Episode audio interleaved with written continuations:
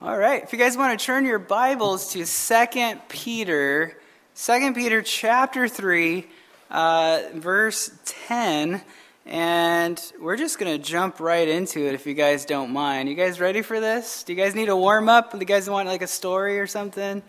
Just jump right into it? Let's do it. All right, here we go. Uh, 2 Peter chapter 3, uh, verse, let's go to verse 10.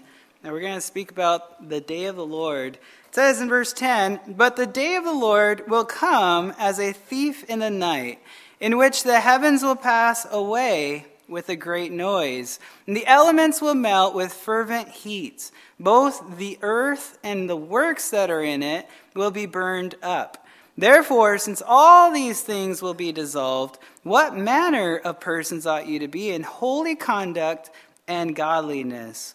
Looking for and hastening the coming of the day of God, because of which the heavens will be dissolved, being on fire, and the elements will melt with fervent heat. Nevertheless, we, according to his promise, look for the new heavens, or new, the new heavens, eh, and a new earth in which righteousness dwells. Therefore, beloved, looking forward to these things, be diligent to be found by him in peace, without spot and blameless. And consider that the long suffering of our Lord is salvation. As also our beloved Paul, brother Paul, according to the wisdom given to him, has written to you as also in all of his epistles, speaking of them, of these things, in which are some things hard to understand, in which untaught and unstable people twist to their own destruction, as they do also the rest of the scriptures. You therefore, beloved, since you know this beforehand, beware lest you also fall from your own steadfastness, being led away with the error of the wicked, but grow in the grace and knowledge of our Lord and Savior, Jesus Christ, and to him be the glory both now and forever. Amen. Amen. Amen. This is jam packed and powerful. I love it. Um, so Peter's talking about the hope of the church, right? Which is the hope of the church is the rapture of the church, or when we go to meet the Lord in the air, right? Or wherever, however we meet the Lord. Um, but according to verse 10, I didn't want to just start with 10, because 10 is like starting with a big bang, right? Like when it's explosive and people are going to get lost. So uh, yes, we're going to start with verse 10, but there's some events that lead up to this event. Uh, so if you don't mind turning with me to Daniel chapter 9, I, I know all of us, all of our Bibles are pretty used up in Daniel 9, if you're like me. Um, Pastor Dwight does an amazing job. I'm not going to go over um, all of it. We're just going to fly through a couple of things here. Uh, but the day of the Lord is a period of time. It's not a 24 hour, you know, time clock thing. Um, in fact, the day of the Lord, it's a period of t- time. It's mentioned uh, a little more than 25 times in the, in the Bible.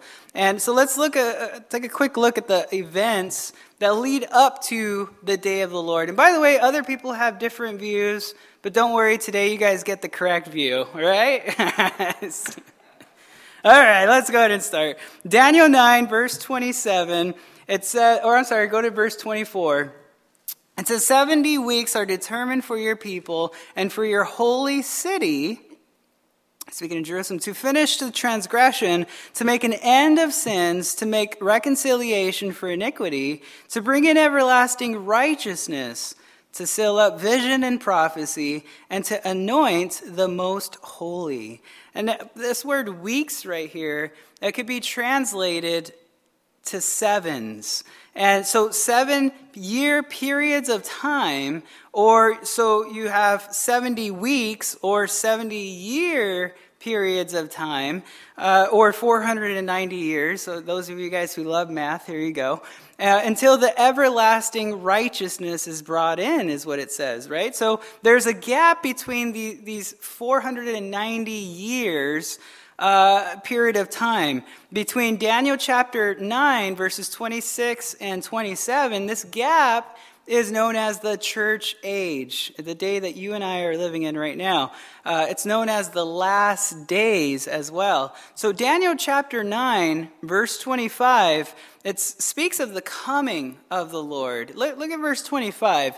It says, Know therefore and understand that from the going forth of the command to re- restore and rebuild Jerusalem until the Messiah the Prince, there shall be seven weeks and sixty two weeks. The street shall be built again, and the wall, even in troublesome times. So the walls of Jerusalem will be rebuilt in troublesome times. Daniel gives us the exact time when the Messiah is going to come on the scene. And you have here 69 sevens. Um, a year period of time, or 69 sevens, or 483 years, right? And the command was given to rebuild the walls of rebuild Jerusalem. So that command was given by King Artaxerxes on March 14th, 445 BC. And so if you do the math, March 14th, 444, uh, 440, yeah, 4 BC, um, that's 173,880 days. Uh, you come to April 6th, 32 AD, the exact day that Jesus came in riding on the donkey, Palm Sunday, right? The triumphal entry when he comes in and he declares himself that's the very first time, by the way, that he allows himself to be praised. Did you guys catch that in the New Testament? It's the first time that he allows it. Other, other times he's like, no, don't tell anybody. It's not my time. That was his time because of Daniel chapter 9. Very interesting. Um, that, man, the whole story of redemption is interesting. And everything that Jesus did as he served us, as he taught us, uh, what did we do? We crucified him right? We beat him up, we bruised him, uh, beaten beyond recognition, uh, pulled his beard off, basically, and even the disciples couldn't even recognize who he was. And, and all that for you and I, right? He was crucified. By the way, that was according to prophecy. In fact, if you look at Daniel 9, look at verse 26. It says, And after the 62 weeks, Messiah shall be cut off, but not for himself, and the people of the prince who is to come, so this is later, shall destroy the city and the sanctuary. And the end of it shall be with a flood. Until the end of the war, desolations are determined. So after the 69 uh, weeks, Jesus dies on the cross, but not for himself. It was for you and I, right? And so Romans chapter 5, verse 8, what does it say? But God demonstrates his own love toward us in that while we were yet sinners, Christ died for us. And so uh, we, speaking of us, we're in this church age, right? Since the cross, since the Lord rose again from the grave, Acts chapter 2, uh, we are alive in this church age, right? The, what we refer to as well as the last days. The last days begun at the day of Pentecost in Acts chapter 2 and will culminate basically until the rapture of the church happens. And so Matthew 24 speaks about this time that we live in today, that there would be these things happening before the rapture of the church, right? You got um, earthquakes in various places, wars, rumors of wars. Um, man, the whole world's basically against Israel, right? You see Russia, Israel, Syria, or I'm sorry, Israel. uh, Syria, Iran, all of them are coming together, Turkey, right? And, and it's, it's happening right now. We're, we're there. if you're still scratching your head and being like, I wonder if we're near the end, yeah, we're there, okay? Saved you some homework there. Um, but there's going to be a lot of stuff happening, but it's not the end. It's only the beginning of sorrows. It's, it's, it's just like uh, the Bible relates it to a woman in labor, right? And it's it's a uh, it's it's very interesting. So let's understand this day of the Lord. Go back with me to 2 Peter, 2 Peter chapter 3, verse 10. 2 Peter chapter 3, verse 10. It says, But the day of the Lord will come as a thief in the night, in which the heavens will pass away with a great noise and the elements will melt with fervent heat. Both the earth and the works that are in it will be burned up. So it involves the rapture of the church. This is when I believe the day of the Lord will begin, right? So the last days began at the birth of the church and will culminate until the rapture of the church. Now we're in what we refer to as the, uh, the day of the Lord. So nobody knows, by the way, when the rapture will happen. We know the season, right? We know, we know the signs. When the sign, these signs are happening, look up, your redemption draws nigh, right? But until then, while you're here, what are we to do? We're to be faithful. We're to be occupying our time here on earth with what God has given us, right? And giving God glory through those things and being faithful and obedient unto Him. But uh, until then, hey, look up, get ready, right? Get ready. It's exciting. Be watchful. That's the prophecy conference theme, right? Watch, therefore. We got to be watchful in all that we do. And it's exciting for me, uh, at least. But we'll be caught up in the, in the air to meet the Lord. And uh, 1 Thessalonians chapter 4, 16 and 17. And so the day of the Lord involves the revealing of the Antichrist as well. You see, when we're out of here, by the way, turn to Second Thessalonians. Go to your go to your left to Second Thessalonians. Go to chapter 2. Um, see, when we're when we're out of here, we're that restraining force, if you will. You see, in Daniel 9, we just got done talking about the 70 weeks, right? And the 70th week of Daniel, uh, that seven year period of time, this is what we refer to as the tribulation time, right? The first three and a half years, that's pseudo peace. It's not really a peace of God, but it's the, you know, there, eh, guys, there's no more murdering, there's no more this and that. Of course, they're beheading believers still, but uh, so there's this fake peace going on. And then the next three and a half years is what we refer to as the Great Tribulation, because that's when, you know, a lot of stuff is happening. But this is what we, we refer to as the tribulation time. Second Thessalonians chapter 2, Look at verse 1.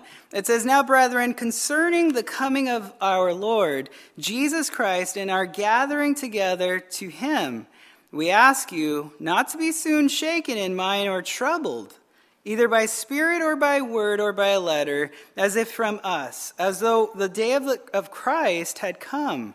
Let no one deceive you by any means, for that day will not come unless the falling away comes first and the son of or the man of, uh, of sin is revealed the son of perdition who opposes and exalts himself above all that is called god or that is worshipped so that he sits as god in the temple of god showing himself that he is god. So this antichrist will come on the scene after the rapture of the church. All of a sudden you know a whole what is it, 50 of us are going to be raptured? No, I don't know how many people are going to be raptured, but I, I, imagine it's a lot of believers, right? And, and so the falling away, by the way, that it, we just re- referred to, speaks of, if you look at that word in the Greek, it means departure, right? So there's the departure, it speaks of a departure. The context speaks of the departure of the church, the rapture of the church. So Paul goes on in 2 Thessalonians chapter 2 and verse 6 through 8,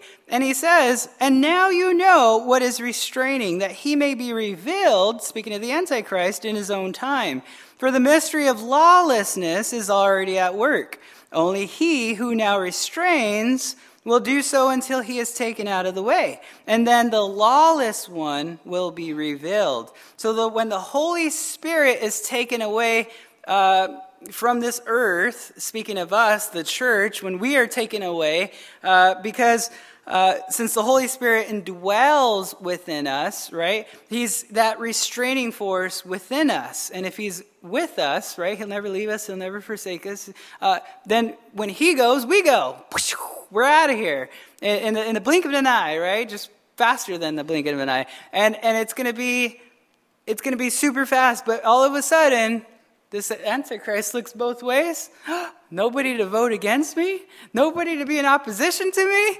Opportunity, right? And then he comes to the scene and takes action right away. And so uh, that's what has been holding back the Antichrist from revealing himself. It's the Holy Spirit, it's the church, right? The Holy Spirit's within the church. So he will enter the new temple uh, because he's going to make this peace treaty. You guys know all this. So I'm just, you know, I'm just going over for overview. Um, And, you know, there, of course, like I said, there's that pseudo peace. He establishes that one world government, that one world money system, which right now we're at a, in a huge decline. Look at Turkey's economy. Look at a lot of the economies of the world. They're gathering together because they're scared right now about all this debt that the world has. And look at our debt. We're, it's coming. There's a collapse coming. And, and we all know it, but I, I think it's not only the work of, you know, I could say, oh, it's the elite that's doing that. It's, it's their plan but guess who told us before these guys came up with any plan? It's a no brainer. I'm not shocked, right? If there is a one world economy happening. Now, how is that all? I don't know. But it's going to happen. And believers will be beheaded during this time because uh, they're going to say, wow, my brother, my sister, my mom, my dad, they were telling me about this and now they're gone. And now this guy's rising to the scene. They're going to know because you taught them these things. And they rejected it until they saw it. And Now they're like, duh, right? And they're going to give their lives to the Lord, um, I'm sure of. And, and because of that, they're not going to take the mark. If they do take the mark, well, you, you can't go to heaven. I'm sorry, right? The Bible is very clear on that in Revelation. So uh, they, if they don't take it, well, they're faced with beheading, just like John the Baptist. He was beheaded. And, and uh, so we are to be like John the Baptist as well. Man, point to Jesus. Just point to Jesus in all things, right? That's what we're called to do. Just give him Jesus. Give him the gospel, the Great Commission, Matthew 28. What are we doing? Go therefore. So make sure you get up and go into all the world. Don't be secluded and be like, you know, certain uh, Christian sects that say, oh no, we're, we're supposed to be closed up in our rooms all day and we're the only church and we can't get away, we can't get near the church or the world. Oh, we'll get dirty and oh, right? No, you're, you're supposed to be, we're in the world. We're not of the world, but we're in the world and we're to be around the world and we're to give them the gospel. And when you do, disciple them when they give their lives to the Lord, right? So, Better, better stick to my notes here. So the three and a half years later, right, in, the middle of the, the, the peace treaty, you can literally count your, your time clock, right? Your prophetic time clock starts up three and a half years to the day.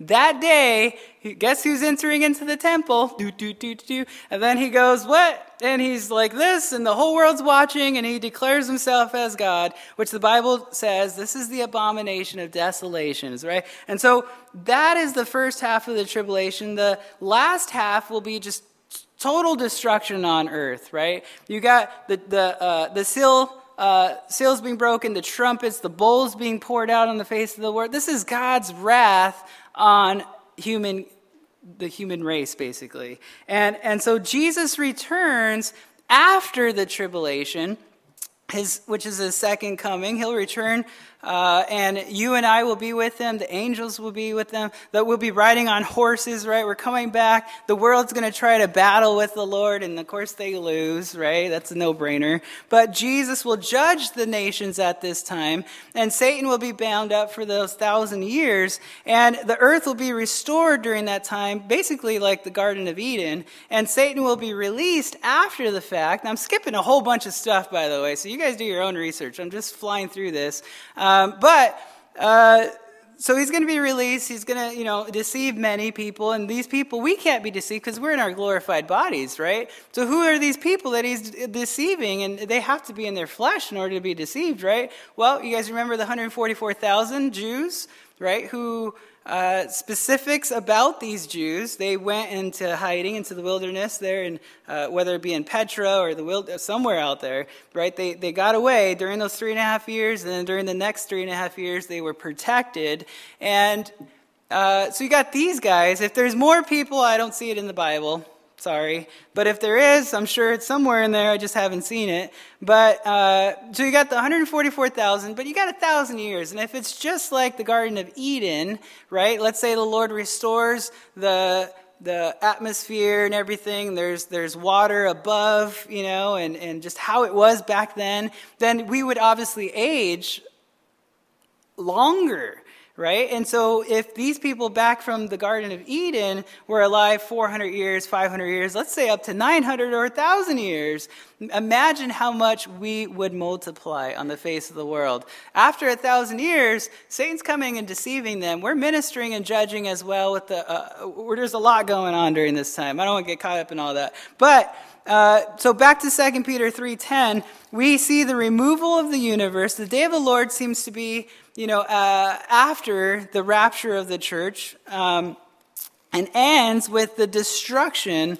uh, of the universe, basically. And it'll melt away as wax, right? The Bible refers to, you know, the mountains are going to melt away as wax before the, the Lord. And uh, 2 Peter 3.10, we see that removal, right? God is going to restore all things at this point, and there will be a new heavens, there will be a new earth. Check out Revelation chapter 21, uh, and it'll it'll continue, right? So to be continued. There's life after as well, and it's going to continue going on. But uh, understanding, just briefly, understanding these events and these things, the day of the Lord, uh, it should give us an urgency. It should give us uh, a transformation. It really should happen within our lives.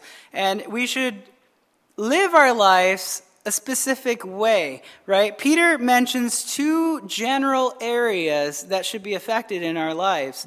Uh, according to verse 11, uh, let's go ahead and go 2 Peter chapter 3. Look at verse 11. So, our, our, our, our manner of life, the way we live, should be affected, right?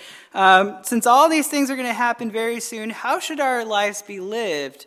Um, it should, number one, it should affect our conduct toward others. Our conduct toward others. Notice in verse 11, it says, Therefore, since all these things will be dissolved, what manner of persons ought you to be in holy conduct and godliness. So, holy conduct, there it is, that word carries the idea of being set apart in our lives, right? So, we are to be holy, we're to be set apart in our conduct toward others. When, when people do us wrong, when they do us right, right, whatever it may be, how is your conduct toward them? How is your behavior toward them? And do they know that you're a Christian based on your behavior? And so the way we treat others and speak to others, it should be different. It should be big time different. I remember in middle school, I'm, I'm, a new believer, right? Gave my life to the Lord. I was, I was, getting in fights all the time, but I gave my life to the Lord, so I still managed to have that fight within me, right? And I saw this kid. He's, no, he's, he's like the kid that sits in the corner. Nobody talks to him. He smells like smoke, you know, from his parents. And, and, uh, I would sit with him, and I saw these bullies, right? The bullies of the church. They're the big buff guys. They come in, grab his backpack, and they throw it in the garbage. And I was like, oh, what are you doing? And they're like, what do you mean what we're doing? Stay out of this. And I was like, oh, go get his backpack. And they're like, you go get it. And I was like, what? And then he walks up to me, you want to fight? And he's, you know, they try to like kiss you. I don't know, I don't know why they do that. They're like, what's up, what's up, right?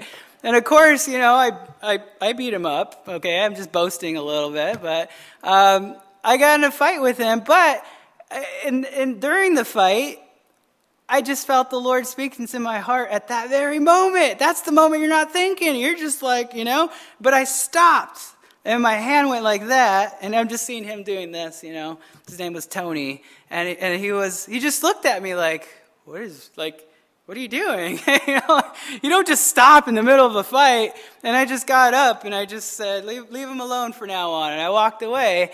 And I thought about it. When I was reading this, I was like, man, that's awesome. And afterward, you know, a whole bunch of people started asking me, what was that all about? How come you just stopped? I was like, man, I'm Christian. I don't, I'm not, not, I'm not like that you know? And, and I, I knew the lord was speaking to my heart but that was the work of the holy spirit. There's no way i was been me right? If it was 100% me i would have been going to town right? But the lord restrained me and it's so cool. So what is the lord doing with you? Are you in your car? Are you driving? Are you yelling at people that can't even hear you? Right? Because i see a lot of people in appleton by the way doing that. They're like blah, blah, blah, right That's, i see you guys anyways um, Okay, so turn to 1 Peter chapter 1, a page over to your left. Look at 1 Peter 1, verse 15. It says, But as he who called you is holy, you also be holy in all your conduct. Okay, back to 2 Peter 3, uh, it, here's the second thing that should affect our lives, knowing about the day of the Lord that's just around the corner, right? Um, it should affect our conduct toward God as well. Toward God as well. That word godliness, by the way, it's to be reverent, to be devout, right? It means having an awareness, a reverence of the Lord in your life at all times. It means to revere Him, to fear Him, to honor Him, and to be aware of the person and the presence of Jesus Christ in your life everywhere you go, right? Wherever you are, just be aware that Christ is with you. The Bible says He'll never leave you, He'll never forsake you, right? So just because you're a thousand miles away from home, He's there. He's there. He's watching. He's with you. And, and so we are to be holy. We are to be godly, not only toward others, but also toward God. And understand that being holy and godly is God's perfect standard for you and I. Did you guys know that? Leviticus 11:44, it says, "You shall be holy as for I am holy," he says. Jesus even said in Matthew 5:48, he says, "Therefore you shall be perfect, just as your Father in heaven is perfect." Isn't that amazing? You see, to be holy and perfect, it's not tough. It's not difficult. It's impossible. Right? Apart in our in of our own flesh and our own strength, we can't do it. Right? Zechariah 4 6 to Zerubbabel. It was a good reminder, not by might nor by power, but by my spirit, says the Lord. We need to be reminded of that as well. It's, it's we can't do a thing to please God. We can't be perfect in His eyes. Uh, it's, it's, it's not possible. So turn back to 2 Peter chapter 1 again. Godliness is not something we can generate from within ourselves. Uh, in, in Romans chapter 7, verse 18, it says, For I know that in me, that is in my flesh, Paul says, Nothing good dwells, for to will is present with me, but how to perform what is good, I don't find. So if no good thing comes from within me, uh, then I need help, right? Amen? You need help too, guys. Hey, watch out. It's not just me. Um, but being holy and godly, know this it's the work of the Holy Spirit in our lives. You literally cannot do anything to be holy of yourself. Wait, I can't just do this and say this and do this and go give that and then I'll be holy? No, you can't. I don't care what the Catholic Church tells you. It's a lie, right? You, you can't pray that many times and become this. It's not possible. You can only be holy through the work and the person of Jesus Christ because of the cross, right? Because of the resurrection. It's His power in us that enables us to do anything that's good for Him, right? Apart from Him, we're nada in Espanol. We're nothing. Sorry, speaking in tongues, kind of. But we, we can't do anything. Um, so, Second Peter, look at chapter 1, if you guys are there in chapter 1. Look at verse 3. Notice this. It says, As his divine power has given freely, right, to us all things, not some things, but all things. That what? That pertain to two things, to life and to secondly, godliness. And it's through the knowledge of him who called us by glory and virtue. Is that amazing? Oh, I love it. So how do we receive holiness and godliness according to this verse?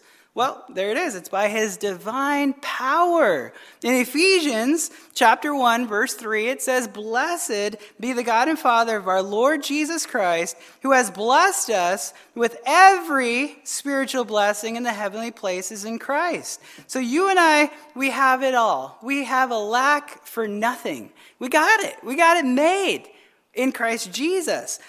Everything that we need for holiness and godliness is contained in our relationship with the Lord, right? So Philippians chapter 4, verse 19 also says, And my God shall supply some of your needs. All of your need, thank you. According to his riches in Christ, in, in glory by Christ Jesus. Thanks, guys. Um, in Colossians chapter 1, verse 27, uh, it says, To them God willed to make known what are the riches of the glory of this mystery among the Gentiles, which is Christ in you, the hope of glory. So Peter says, hey, there's five things that you and I, as believers, ought to be doing um, if we really believe that the rapture of the church is just around the corner. If you really believe, let's say you really believe that the rapture is going to happen next year, imagine how you're going to be living your life today. Imagine if you believe it's going to happen next month. How, how, how, what a difference you're going to be living out, right, within that month. But imagine if you thought that the Lord's going to come back tonight. Imagine how different your life would be then, right? And when does the Lord want you to expect Him? Right now, right? If you expect the Lord right now, it's going to change your manner of life. It's going to change your conduct with others. It's going to change your conduct with the Lord Himself. Why? Because you're going to be on your knees. You're going to be on your face. Right? If you're like me, I'm like, oh, sorry, Lord. Right? I'm, I'm repenting of my any sin that even looks like a sin. You look like, oh, I'm repenting, right? There's no time, right? There's no time to be fooling around with the things of this world. In fact, you look ugly when you're in sin. Do you guys know that? It's like a, a, beautiful woman in beautiful dress, adorning herself wonderfully. Her hair's made, right? Um, thinking of my wife, she just got her hair done yesterday. So to say, hey, good job, your hair.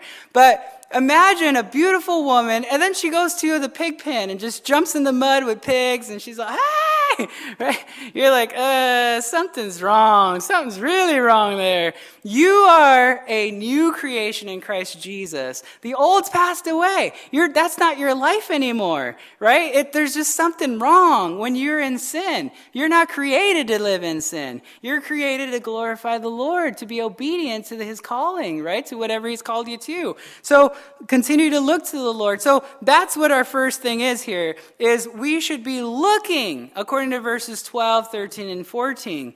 Um, look at verse 12. It says, go back to 2 Peter chapter 3. It says, looking for and hastening the coming of the day of God, because of which the heavens will be dissolved, being on fire, and the elements will melt with fervent heat. So, looking for Notice in verse 13, by the way, it says, Nevertheless, we, according to his promise, look for, notice the word look for, new heavens and a new earth in which righteousness dwells. Notice in verse 14, Therefore, beloved, looking forward to these things. You guys catching that? So, our manner of life, our conduct toward others and toward God, um, the first thing we should be doing is what? Looking watching, right? That word looking, by the way, prostakeo, pros, speaking of toward, and dekeo, speaking of to watch or to expect with great urgency. That's what you're called to do. Okay? And we're to be looking forward to, according to verse 12, and hastening, uh, which is, means to desire with, with just a great, a great desire, right? Uh, Desire what? What should we be looking for and desiring? According to verse 14, it says, These things. Well, what things should we be desiring and hastening? Well, there's two things that it outlines for us right here. Number one, we are to be looking forward or toward with a great desire and a great expectation to the coming of the Lord. Rewind with me to verse 12. Look at that, verse 12. Looking for and hastening the coming of the day of God. So his coming, I believe, speaks of the rapture of the church. And note, his second coming will be in wrath, right? To judge the world.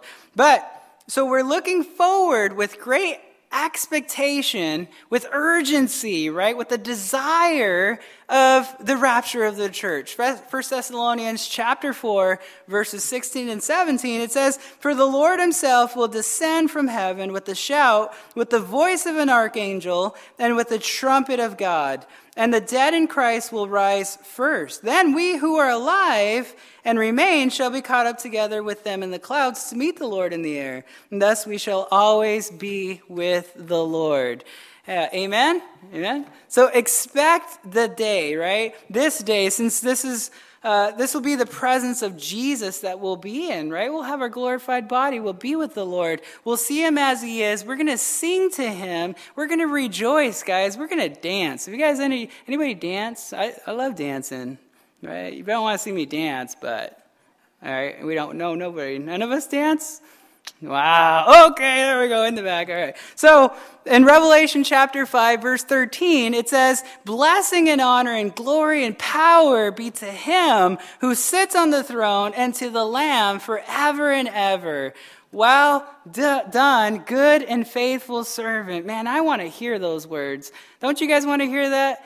I mean, well done is good enough, right? In the end, and then to hear, I mean, to hear it from somebody that you love, you know, you've been working for all your life, you've been doing stuff, maybe someone you've been serving, your spouse, then they say, wow, good job, hey, thank you for that. And you're like, oh, it was nothing. Whoa, you get all excited, right? And then, but to hear God tell you, well done, I'm like, and then he keeps going. Secondly, what does he say? What, good, good? Good? Are you kidding me? Right? And faithful, the third thing. What? Servants?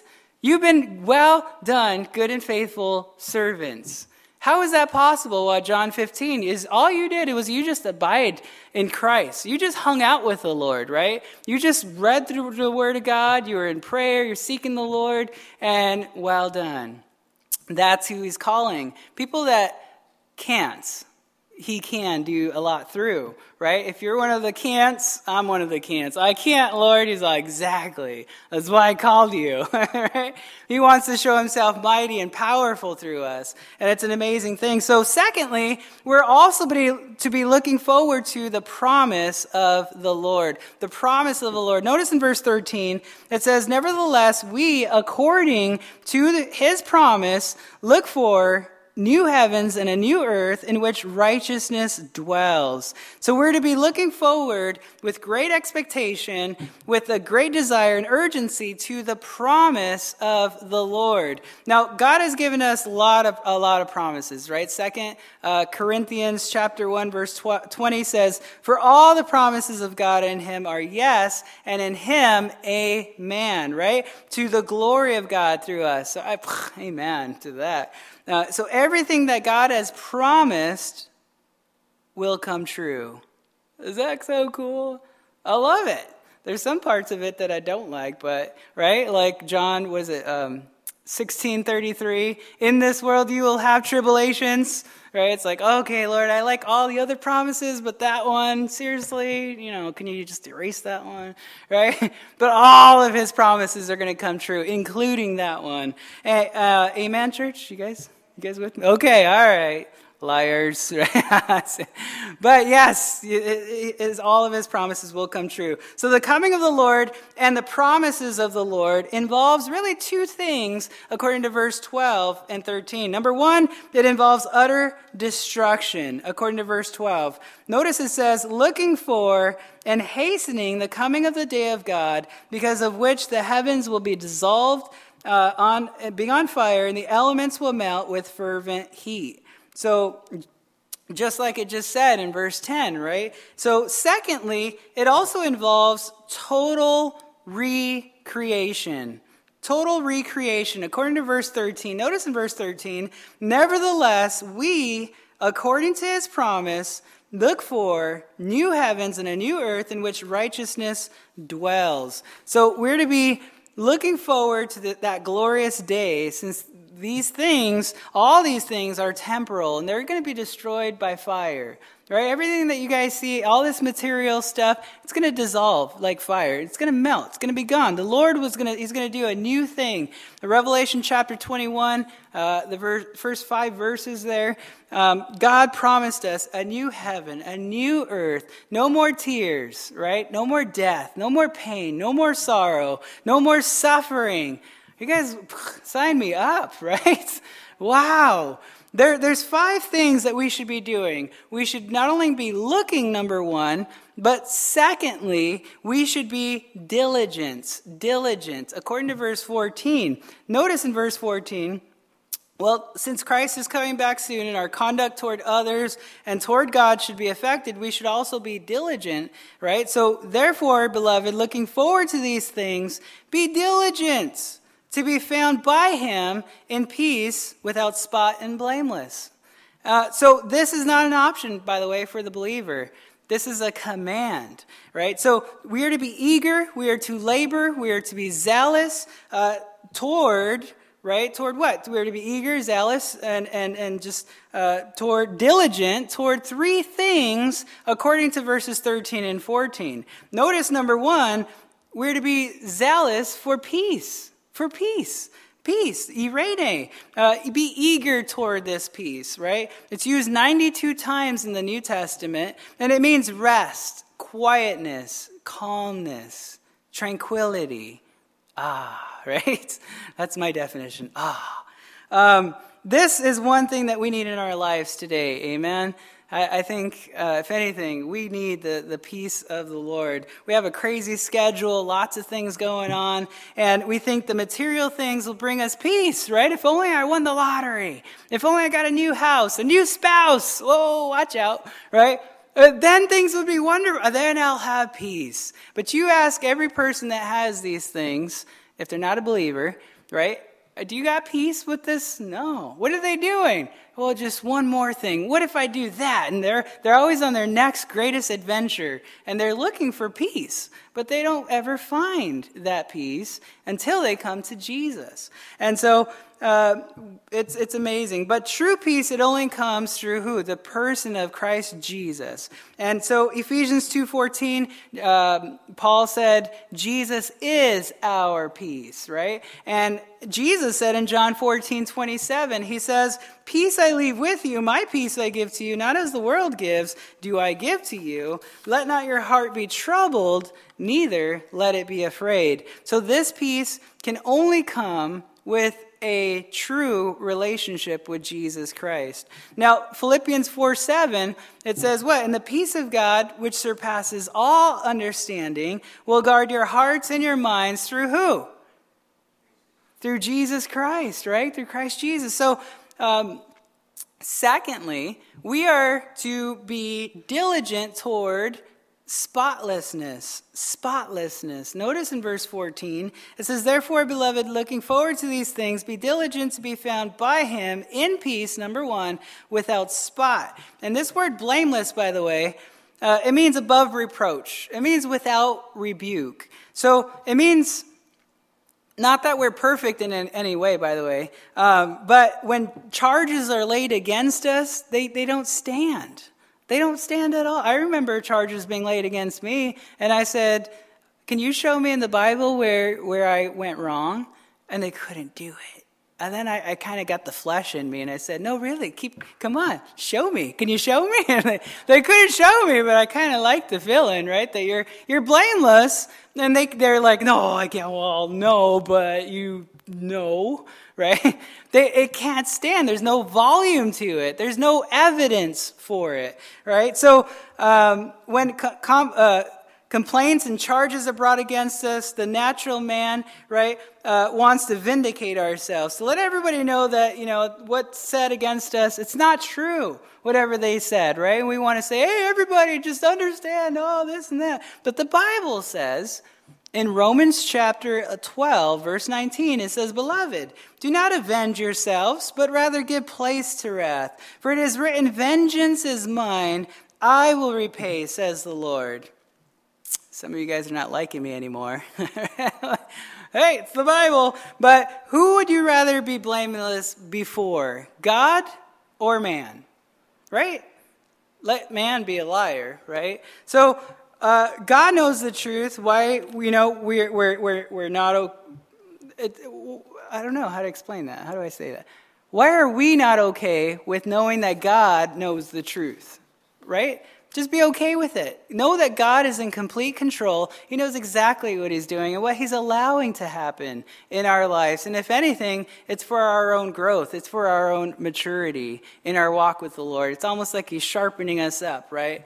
Third, uh, we should be open. We should be open. Notice in verse 15 and 16 in 2 Peter 3, it says in verse 15, and consider, there's your, there's your openness right there. It means to be open to or to think about, open to the fact that what? That the, the with the Lord, he's long suffering toward us, right? That's what the, it says right here. It says, and consider that the long suffering of our Lord is salvation. As also our beloved brother Paul, according to the wisdom given to him, has written to you, as also in all his epistles, speaking in them of things in which are some things hard to understand which untaught and unstable people they twist to their own destruction, as they do also the rest of the scriptures.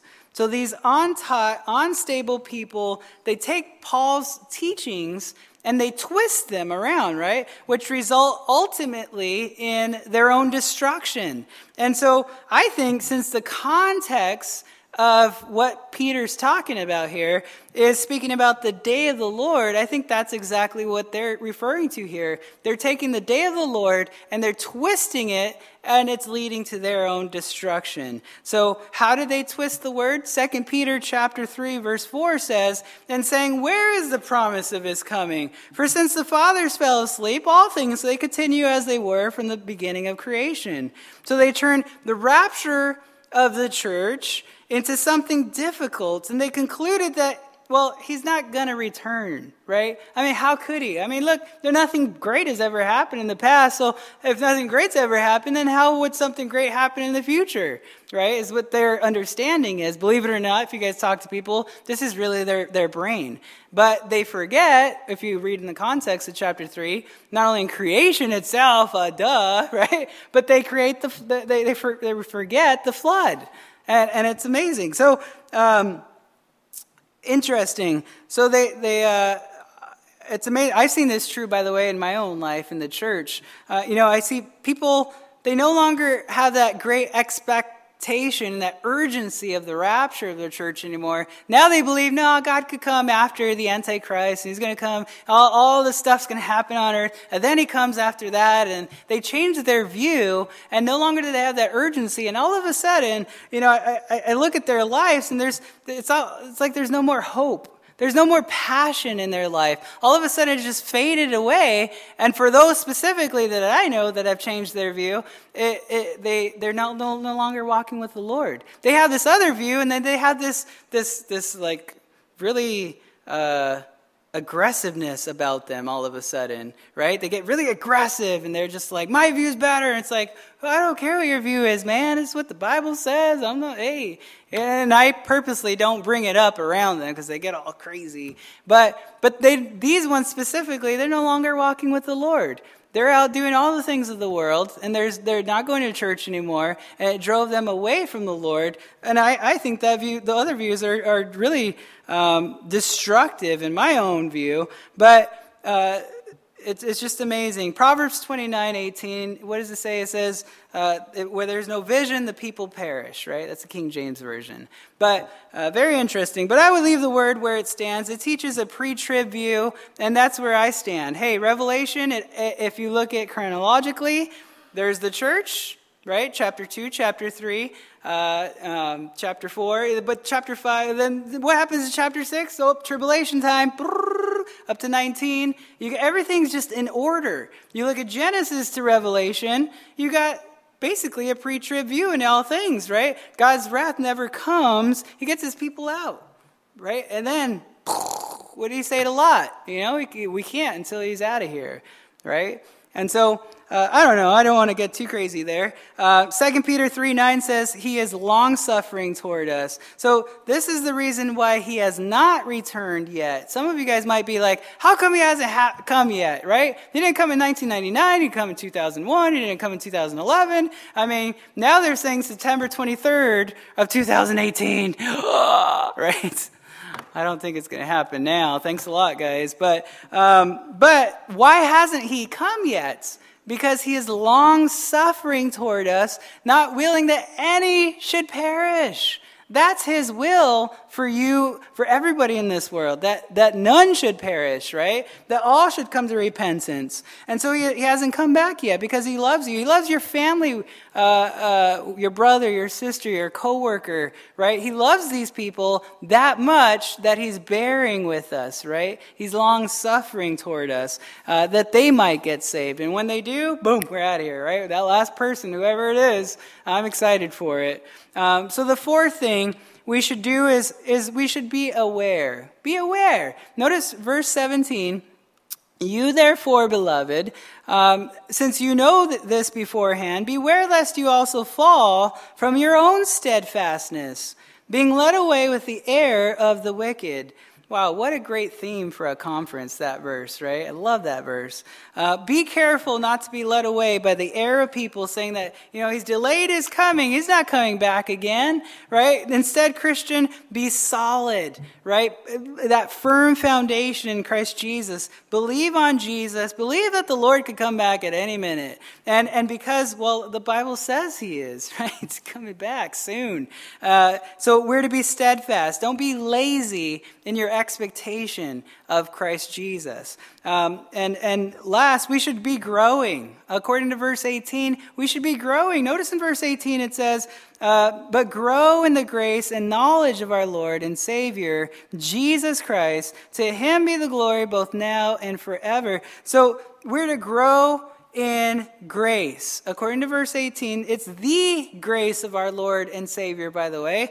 Uh, this word grace, charis, mentioned 156 times in the New Testament, means unmerited favor, getting what we don't deserve, right? Um, it's a gift, and we're, we're to grow in this gift of grace that God has given us um, and, and we don't deserve not only grace for eternal life, I think that's a no brainer for a lot of us. We're like, uh, I'm definitely going to rely on His grace. But are you relying on His grace for every moment of every day of your life on his grace, right? That you need his grace in, in these times. In John 1:16 it says, "And of his fullness we have all received, and grace for grace for grace for grace for grace." That's the, the, the Greek setting there. It keeps going and going and going. He's given us a, a whole bunch of it. Acts chapter 20, verse 32, we understand that we are built up by his grace uh, in Romans chapter 1, verse 5, we have grace for what? For obedience to the faith that we have in Christ Jesus. In Romans chapter 5, verse 2, we know that we can stand in his grace right? Uh, we grow in His grace by abiding in Him and allowing Him to do His work in us, by abstaining from sin and the things of this world, right? And, and we, we stay away from those things that will hinder us in our walk with the Lord. And so we should grow, secondly, Second area, not only in the first area is grow in the grace, but grow in knowledge, right? According to verse 18, uh, not just any knowledge, but the knowledge. And so, knowledge, this word gnosis, uh, speaks of an intimate knowledge that comes with by experience, right? So entering into a personal relationship with Jesus Christ, not just knowing things about him, right? But uh, I also will add to that, by the way, the third thing is not really here in our text, but we're to grow in our in our personal devotional time with the Lord. I think that's lacking. One of my questions that I like to ask Christians and say, "Oh, you're a Christian. Oh, okay. Hey, where where where are you reading? What, what did the Lord show you this morning? Well, what do you mean? Oh, weren't you in the Word this morning? Oh, no. Oh, man. Oh, that's okay. Well, I guess we got nothing really to talk about today, right? But it's a good convicting thing if you're not in the Word. But if you're in the Word, what a rejoicing thing it is, right? You're like, oh man, I'm in Jeremiah and, it, and they're going to go through captivity and, and this is the reason why. And you're all excited because the Lord, He spoke to you through your devotional time with Him, right? And so meditating on His Word, man, singing songs from His Word, fellowshipping about His Word, right? Breaking bread with one another. Just it's amazing. So, in doing these things, you're going to bring, glory to Him. And you'll be like Peter, where Peter says right here, To Him be the glory both now and forever. Amen? Amen, church? So, in the end, may we, like Peter, may we say amen, right? So be it, right? Amen. Uh, so, let's stand, guys, and let's, let's pray. I hope you guys are encouraged. I know it was a whole lot, too, but I hope you guys are as much as I was.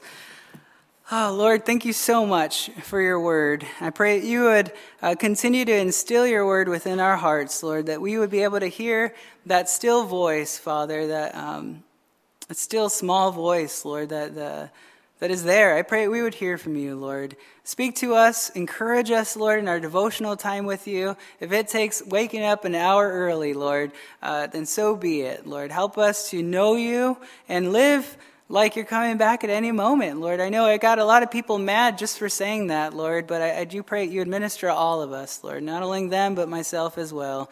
I pray that we would um, have that urgency, Father, and we know that we can't have it apart from your grace. And so we ask right now, Lord, that you grant each and every one of us that extra, that, that grace that we need, Father, uh, to live this life that you called us to, to be perfect, Lord. We can't. And so we pray that you'd grant us that grace to stand before your throne boldly, Lord, to uh, intercede on behalf of those who are weak as well. I pray you would grant us. Um, uh, just your word, Lord, that we might be able to pray uh, more so for those around us. In Jesus' name, amen.